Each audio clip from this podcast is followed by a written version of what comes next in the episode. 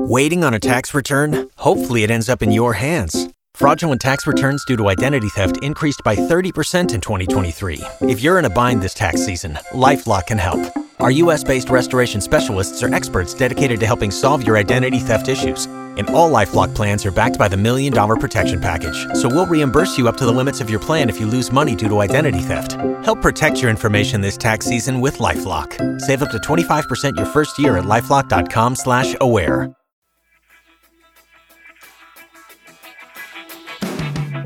Coming up on the Mark Divine Show. There's a theory that the DMT is acting on a receptor, a specific serotonin receptor that in normal everyday reality helps us to differentiate self from like other, like where our body ends and where the rest of the world begins. So by flooding these receptors with an exogenous amount or an exogenous source of 5-MeO-DMT, basically we feel that we become one with everything. Hi, I'm Mark Divine, and this is The Mark Divine Show. On this show, I explore what it means to be fearless through the lens of the world's most inspirational, compassionate, resilient leaders and servants. My guests include notable folks from all areas of life: martial arts grandmasters, military operators, high-powered CEOs, and even those on the cutting edge of psychedelics research and healing. Like my guests today, Dr. Martin Polanco and Mike Punky Higgs, a former teammate of mine, run the Mission Within that Dr. Polanco founded. It's a clinical program specializing in treatment-resistant and complex conditions such as TBI, post-traumatic stress, depression, addiction, and suicidal tendencies, especially focused on military veterans. Dr. Polanco has treated over 600 special operators and SEALs, more than 80 veteran spouses, using medically supervised psychedelic treatments, specifically around Ibogaine and 5-MeO-DMT. Michael Punky, I used to serve with him, and I did 30-day SCARS, Special Combat Aggressive Reactionary System, where we beat each other up for 30 days. We talk a little bit about that. He's a 30-year SEAL, retired Command Master Chief, and he stumbled upon Dr. Polanco's work and the Mission Within in 2019 while helping a friend, helping him prevent his own suicide. This unearthed a ton of suppressed trauma, so he accompanied his teammate to TMW, or the Mission Within, and went through treatment himself. And 6 months later, and after a ton of work, he was back on track and thriving. And so he began to work with the Mission Within as the director of operations. Additionally, he's the director of programs for the Honor Foundation, which is a special ops transition program. Gents, thanks so much for joining me today. Hooyah, appreciate your time. What led to you kind of finding and fulfilling your purpose or calling, which kind of led to this conversation? And I know it's a different path for both of you. Why don't we start with you, Dr. Martin? You know, kind of what sparked your interest in psychedelic healing and vet healing and leading to the creation of this pretty amazing organization you have? So I got introduced to psychedelics as a teenager, and I was really curious about these experiences and how they could help people. Then I had a family member going through addiction, and I took her to see an Ibogaine provider, and it really helped her get a perspective and a greater understanding of the underlying issues of her addiction. So it really changed the course of my life too, in seeing that there was something that could treat addiction. I was supposed to become an eye surgeon, but this experience of watching a family member go through this journey really woke up in me the desire to make this medicine more available. So I started working in 2000 with addiction patients, mainly opioid addicts, and did that for about 15 years when I had some Marines come through that were dealing with heroin withdrawal, and they reported their PTSD was gone, in addition to no longer feeling that they had to use opioids. That really kicked off the veteran work. And then I met Dr. Kirk Parsley, who's a phenomenal physician who lives in Austin, and he introduced me to a good friend of his who was suicidal at the time, and they had found him, you know, ready to kill himself. So he brought them down to the clinic, which at the time was called Crossroads, and he had a good experience. And that's how the special operations program started, was just, you know, us treating one guy and then that guy referring another and another. And it just snowballed from there. When you and I met back in, I think it was around 2012, had you started that piece yet? Or was it was that in the early days, or kind of helped me anchor my timeline? I think we met a little bit later, must have been around the 2015 or 16 mark. I would have to look through my notes exactly when I met you, but the veteran program hadn't really kicked off at that point. Yeah, I'm anxious to talk more a little later about just what is Ibogaine and 5-MeO-DMT and some of the other modalities that you've worked with, you know, so that listeners who aren't clear or maybe have misperceptions, you know, can hear from the horse's mouth from really a pioneer in this space from medical use of it. But before we do that, Punky, you and I met on the battlefield, so to speak. It was fun telling those stories last weekend. And for listeners, you know, just for full disclosure, I did go through the program that Mike and Martin offered down in Mexico. You know, I've known you for a long time, and I mean, you're a very different person than the individual, and I am as well. Then I, you know, the two guys who were throwing down doing SCARS freaking 30 years ago or whatever. So let's talk about your journey a little bit, and you know, Navy SEAL Master Chief, done all sorts of really cool things, and most people like to double click on that, but you know, you're all about healing now. So kind of what's your journey about? Yeah, well, it's really great running back into you again. Likewise. Yeah. Yeah, Mark and I met many years ago on a fighting course the SEALs used to run called SCARS. So for 30 days, we just got to beat the living crap out of each other. Which says something about SEALs that we actually enjoy that, you know? It was really enjoyable. Yeah, I was a 30-year SEAL, you know, came in '86, pre-war, you know, got to run around Europe and South America and have a really great time. I got married, divorced, married again. I had a bunch of traumas during those two marriages. And, you know, then the war kicked off. Just in the grind constantly for, you know, the first 20 or 10 years weren't that bad. And then once the war kind of kicked off, just more injuries started to kick in. You know, I had some issues with my divorces, the trauma from that. My ex had gotten addicted to Oxycontin. She was a triathlete. Came home to dealing with that mess. And then my oldest daughter, the same thing. And then I started suffering blast injuries and was having cog injuries. And that caused its own frustrations. Trying to keep up in life. Pain set in, and then slowly I just stopped really giving a shit. I stopped feeling. I was angry. My life at home sucked, so I was finding a way to get back on deployment just so I could get out of town and into an environment that I could control again, and did that grind. And then I retired at the end of 16. I look back, I'm like, wow, that was a grind. Thought I was doing pretty good, and then over a series of years, just all these symptoms that I called my train of life just slowly caught up with me. I had started drinking heavily. I was just into just bad behavior, pushing the limits everywhere I was going, just asking for it, right? And right after I got out, I just had a bunch of more friends die. It was my younger guys, too. And then another buddy of mine and a girl I used to work with died in Syria. So that was a big shocker. And then I had a friend who was having a psychotic break at the same time, on top of all these other things. For some reason, over this period of time, my whole world just caught up with me and just melted me down. I got a DUI. I was running around beating people up. I should have been in jail. And very quickly, I became suicidal. I was on all the typical meds that all of us get into, you know, from the VA, psychotropics, pain meds, sleep aids, you know, that caustic cocktail that we get. And I was just spiraling out of control. But I had heard about, you know, the Mission Within and Martin's program from a bunch of other friends that I had seen kind of go down, and they were in the same state I was, or worse, and they came back just these completely changed guys. But for some reason, I never dove into it. I never even researched them. I was just like, well, good for you. And that was the extent of my research and my concern until it was my turn. And then it was like, I had a buddy that needed help. I was trying to get him in the program. He came over one day and basically found me with a gun to my head. He's like, yeah, let's go get some help. And then it turned into, well, I'll go down with you. And that was our deal. So we both went down together, and, you know, a 4-day retreat, saved my life, saved his life, got me on this beautiful healing path that I never even knew existed.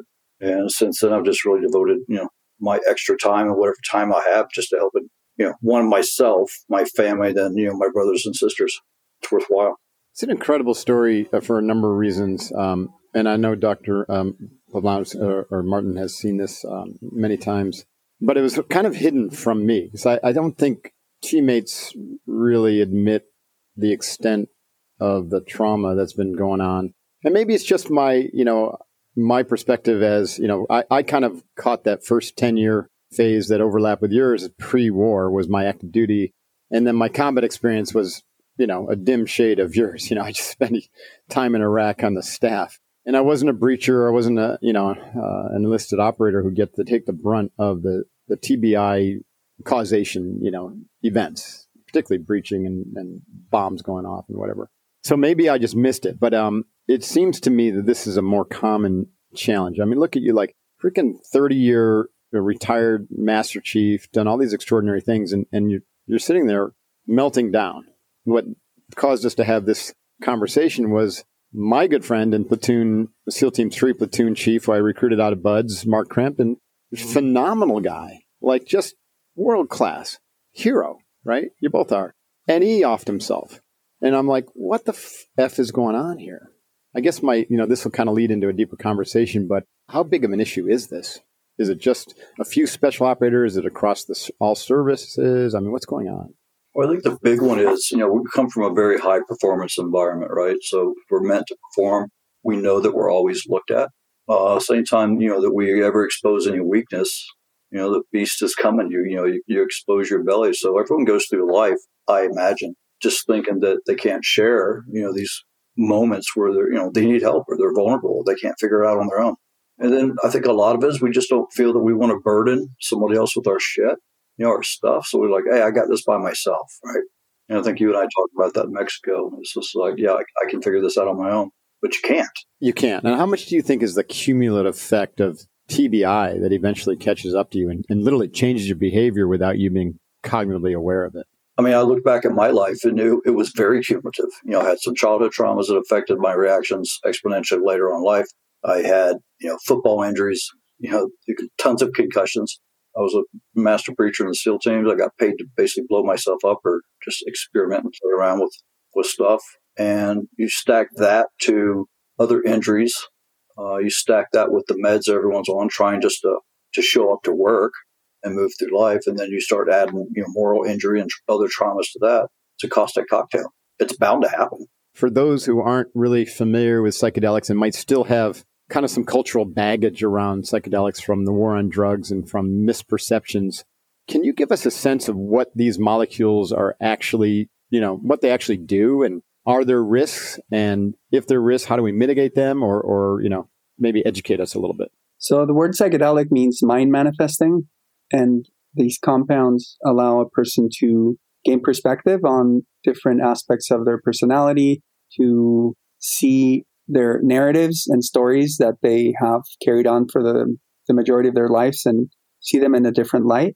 There's also some evidence that they affect the fallback network, which is basically our ego and system that kicks in when we're in idle, when we're not focusing on something. We're projecting into the future, thinking about the past, worrying about things that might happen, might not happen, or regretting things that we've done.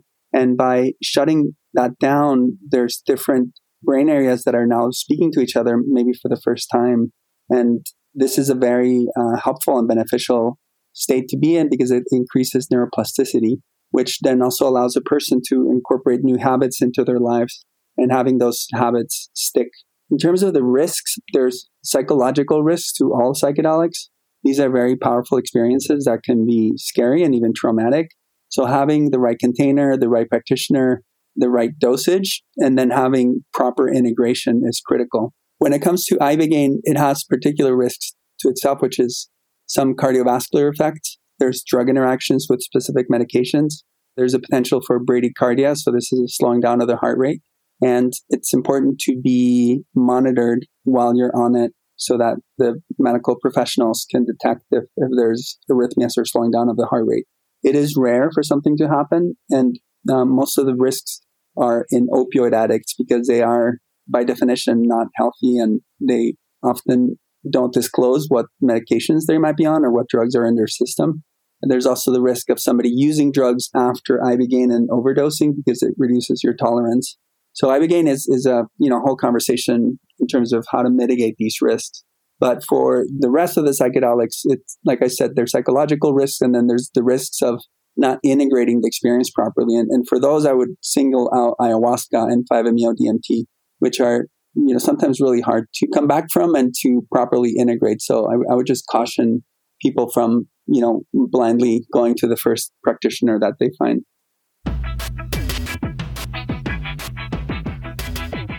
Okay, we're going to take a short break here from the Mark Divine Show to hear a short message from one of our partners. And now back to the show.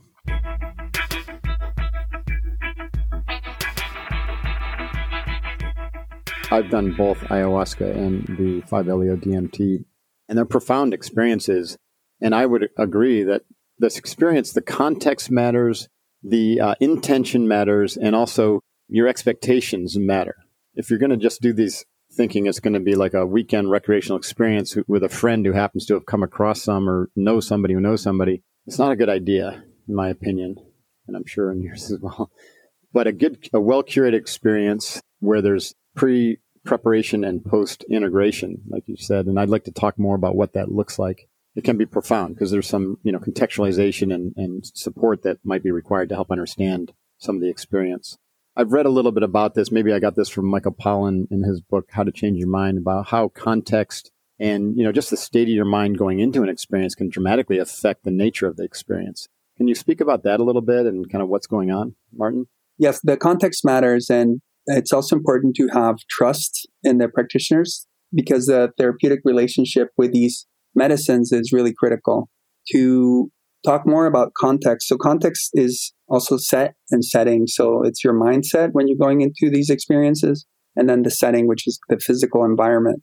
We focus on providing a clinical experience, but also having a very beautiful surrounding and the right music, the right lighting, and contextualizing these experiences as ceremonial and having the right reverence for them, while at the same time having medical staff and heart monitors and medical equipment present. And I'll let Punky speak a bit more to that because he's been helping us for a couple of years in, setting the right context and helping guys go down to Mexico and helping them feel safe. Yeah, I'd be interested if you could describe in that vein just a little bit of the adequate preparation and then also what happens in the post-experience of the integration. Yeah, so when I screened for the program, so I went through a screening process, went through medical screening, and then met with my coach. So she prepped me, had two beautiful sessions with her. And it was really just walking me through the medicine, like, hey, here's what you can expect, but here's also how you should meet the medicine, right? Because I think I think you and I joked about this, I could have come down there going, yeah, I'm just going to crush this medicine.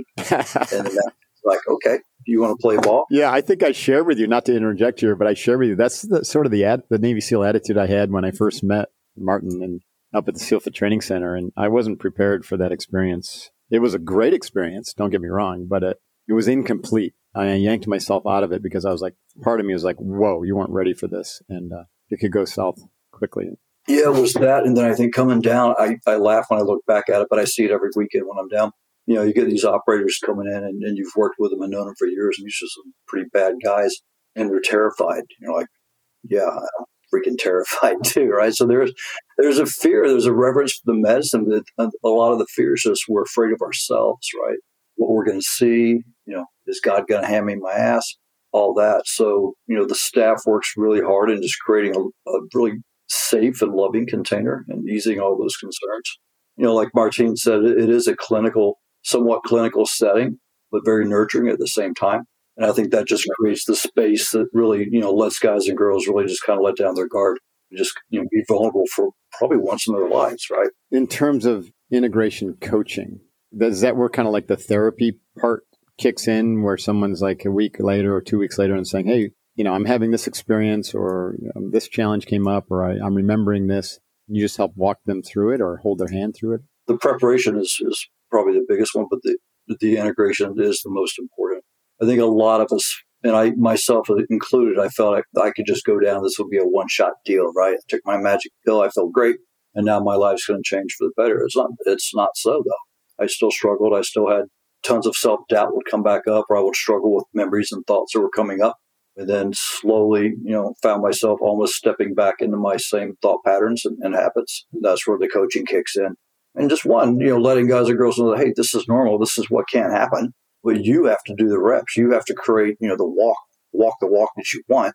And now you have a really beautiful chance to, to find a fresh path. But it does take work. It does take reps. And that's where the coaches kick in. And they've seen it. They've heard it. They've done it. They've lived it. And they're human. And I think, for a lot of us, even coming back, myself included, I just had a client last week. He was struggling for like 3 weeks before he finally picked up the phone again. So you got there by yourself before, right? We all get there, so now's not the time to go solo again. Right. That's where the coaching is just works hand in hand with the medicine. And then for me, working with a therapist, that's where the therapy really can actually do some work because you finally got to the X. You finally peeled the onion back far enough to really get to whatever it is that was kind of started this process in life and really start to deep dive the work. Yeah, this is not a panacea, right? I mean, for someone who's hit bottom or is suicidal or really struggling with addiction, it can have a dramatic impact. But like you said, the work is still to be done after that, the work of integration and then the work of self-care. A lot of times, the people are in those places, the addiction or the depression or whatever it is, has removed any modicum of self-care. And they're all in destructive behavior mode, right? And so you got to rebuild those habits, of movement, of exercise, of healthy nutrition and sleep and recovery and all those fundamentals. And then it becomes like an upward spiral of positive, results. Martin, I'm curious because, rightfully, especially when dealing with suicidal individuals in Ibogaine, we're really focused on the medical and the therapeutic and then kind of the neuroplastic effects. But there's no question a spiritual quality to these molecules. It's been considered a way to experience God or unitive consciousness.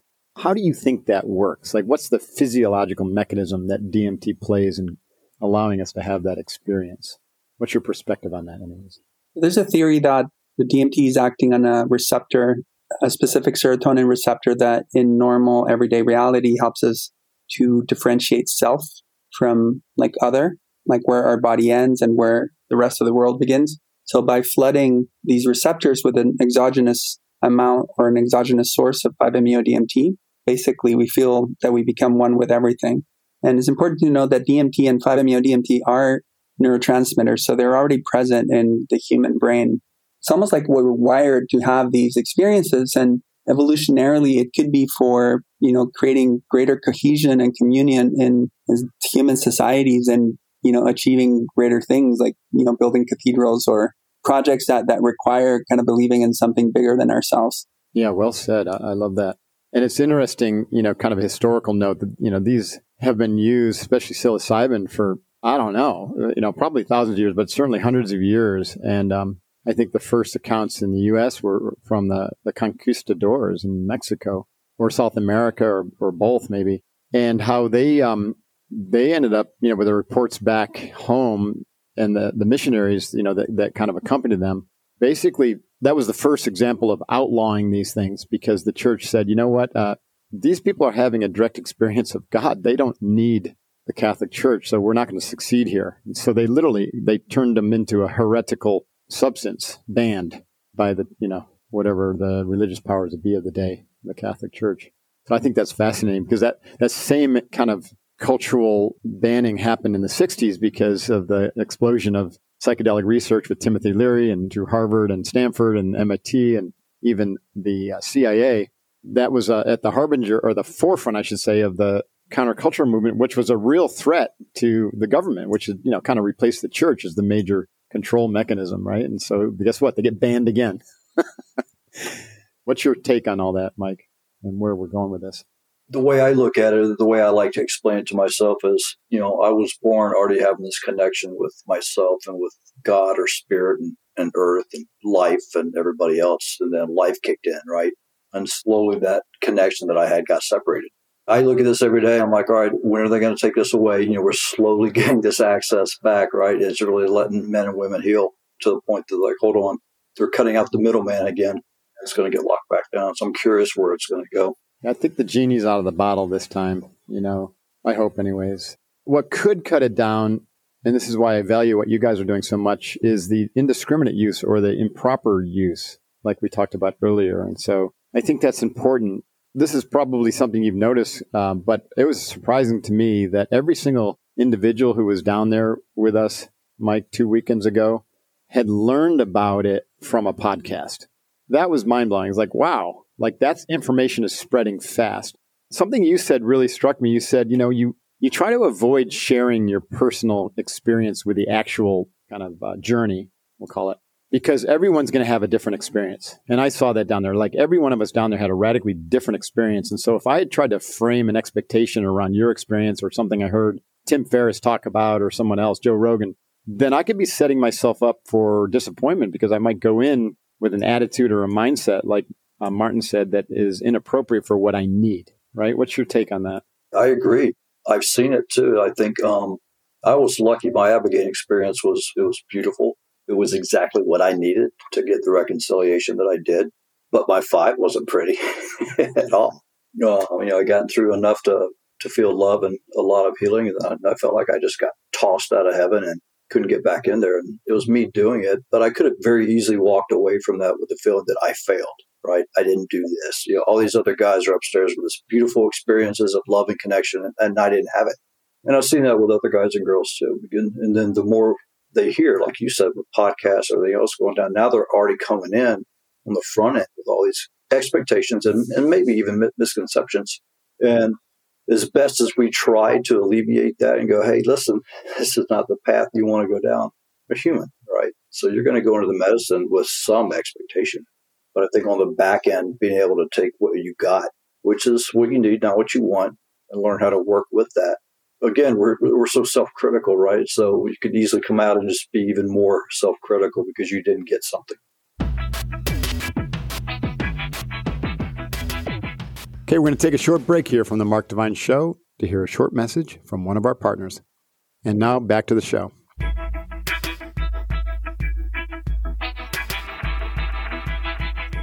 I'd love to hear from Martin kind of like the nuances between the different psychedelics so people can get a sense for, hey, this sounds interesting, Mark, but like, where should I go? Is it psilocybin? Is it Ibogaine? Is it ayahuasca? Is it 5-MeO-DMT? Is it peyote? Whatever. I had heard that Ibogaine was just like kick in the jimmy, right? It was super long, painful, like a little bit of a battle. And so I resisted it. And yet I found it to be the opposite. I actually really enjoyed it. It was a little bit long and I had some nausea, experience, but did not have that kick in the jimmy experience whatsoever. Actually, my ayahuasca experience was much more painful. So it's so interesting how it affects different people, differently. But Martin, what are the, could you take us just through a little bit of a preview of what these different molecules are like in terms of the experience without try to pre-frame people's expectations and their different uses maybe? There's not enough research yet to definitively say what psychedelics work for what conditions.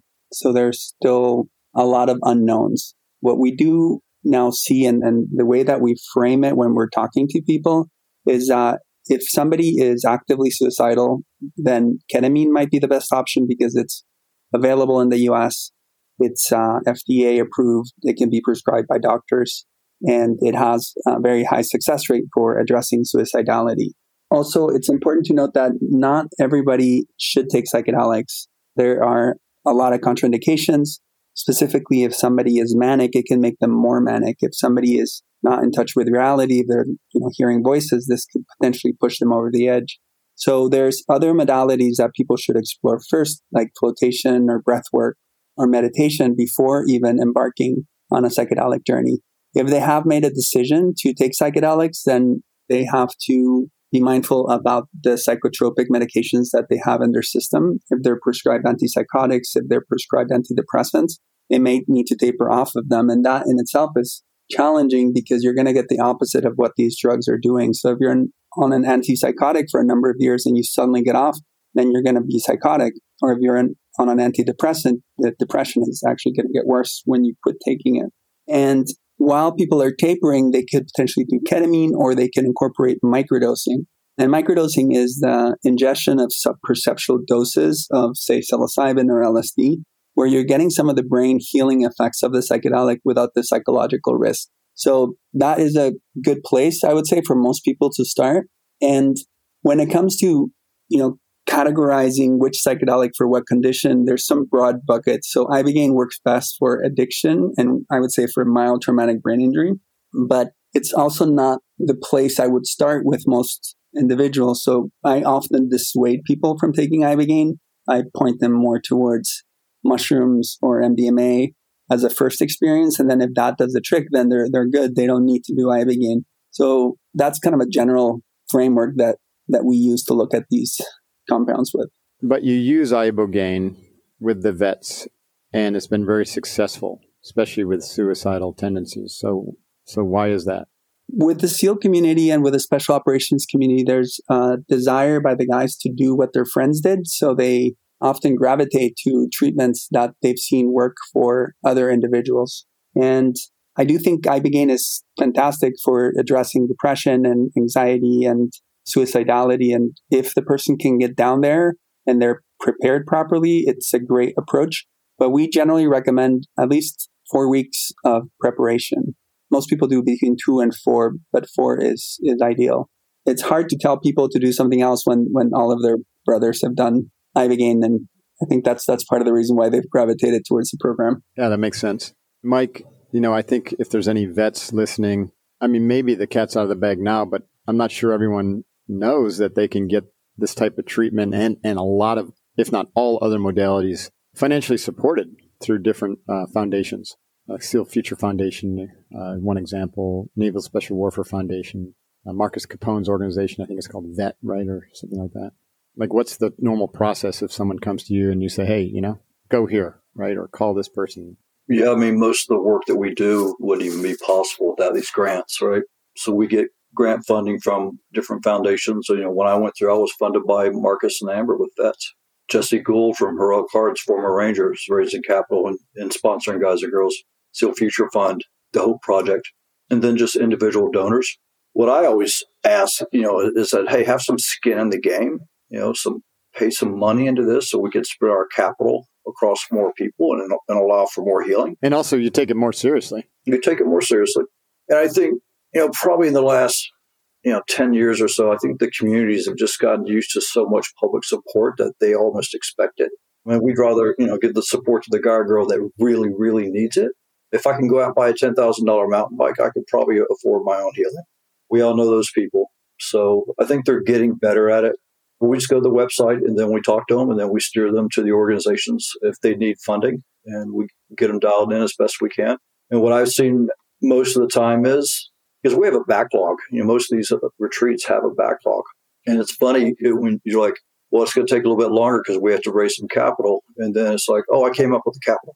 I got it. So, try hard. But have some skin in the game so we could spread love this, across more people. The Mission Within, you're taking people from despair back to normality. I think that's awesome. Do you also work with individuals who are looking more for the spiritual aspect, or do you refer that out? No, we've had them come in. This is a very intimate weekend, right? You got, 5 or 6 men or women down there. It's best not to have tourists come through with people that are trying to get some healing. Do we occasionally get some? Of course we do. We've really never seen anything that's really taken away from the weekend. And it's also be careful what you ask for, right? You come in going, hey, I don't have anything to uncover, and you may get something uncovered. So my biggest suggestion is even if you're coming through as a tourist or an explorer, that you really take the process seriously, especially the preparation on the front end. But yeah, know that you're going to be in a group down there with a bunch of guys and girls that have a lot of stuff to unpack. Right. The saying ignorance is bliss is coming through my mind because, be careful what you look for is kind of what you're saying. If you want ultimate growth, it's a fantastic thing, right? Because you're going to be shown your true self. But if things are okay and just cruising along and you don't want to upset the apple cart, then be careful what you ask for. Stay ignorant, blissful in your ignorance. No, it's true, man. It's true. Unless you're a wrecking ball. Don't be a wrecking ball. That's awesome. I really appreciate you guys. Anything else that you think would be worth sharing, Martin, that I haven't asked or we haven't had a chance to talk about? I want to share our research studies that we have planned and that are starting recruitment, specifically a study for Gold Star spouses and women that lost men to suicide. We are looking to recruit 15 women for a psilocybin retreat and 15 women for a 5-MeO retreat. They would go to UT Austin, get a brain scan, get biomarkers measured, and then go do a retreat and afterwards go again to get another brain scan to see the changes potentially. Our hypothesis is that psychedelics can help address problematic grief and other mental health issues. We're also looking to recruit women for a military sexual trauma study. This one is a little bit further behind, so we are still raising money for it, but we're going to look to see if 5-MeO-DMT can help with post-traumatic stress associated with these negative experiences some women encounter in the military. If you're a widow and if you're interested in participating, please visit missionwithin.org or sign up to receive more information. Awesome. Yeah, thank you for that. And thank you very much for being here today, Martin. I appreciate it. How about you, Mike? Anything you'd like to add before we sign off here? Yeah, I just want to thank you, Mark, for having us on. It's been beautiful seeing you again.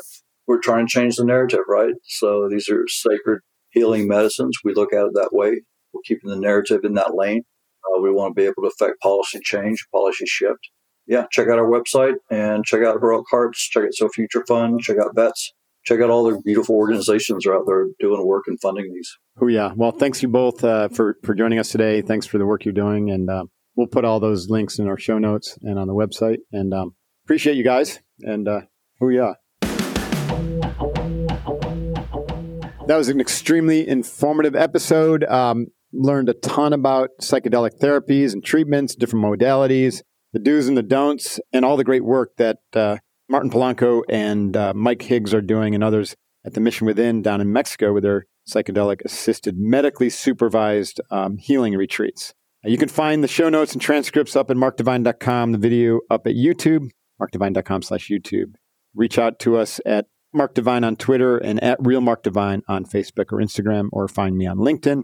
If you're not on my newsletter subscription list, then consider subscribing at markdivine.com to receive my Divine Inspiration newsletter every Tuesday, where I have a synopsis of this week's podcast, as well as my blog, as well as a book that I'm reading, and some other cool things that come across my desk.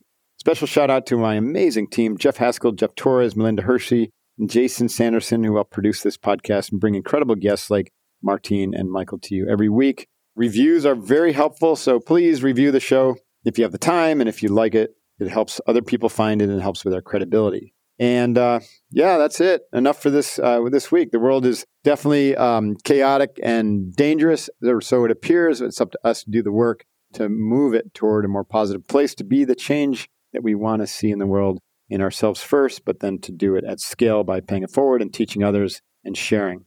So thank you for being part of the journey. Thank you for your support. Check out the Mission Within. And if you know anyone who's seriously struggling with addiction or suicidal tendencies, then seriously consider that as an option, because it's been extremely helpful and successful. Talk to you next week. We are Divine Out.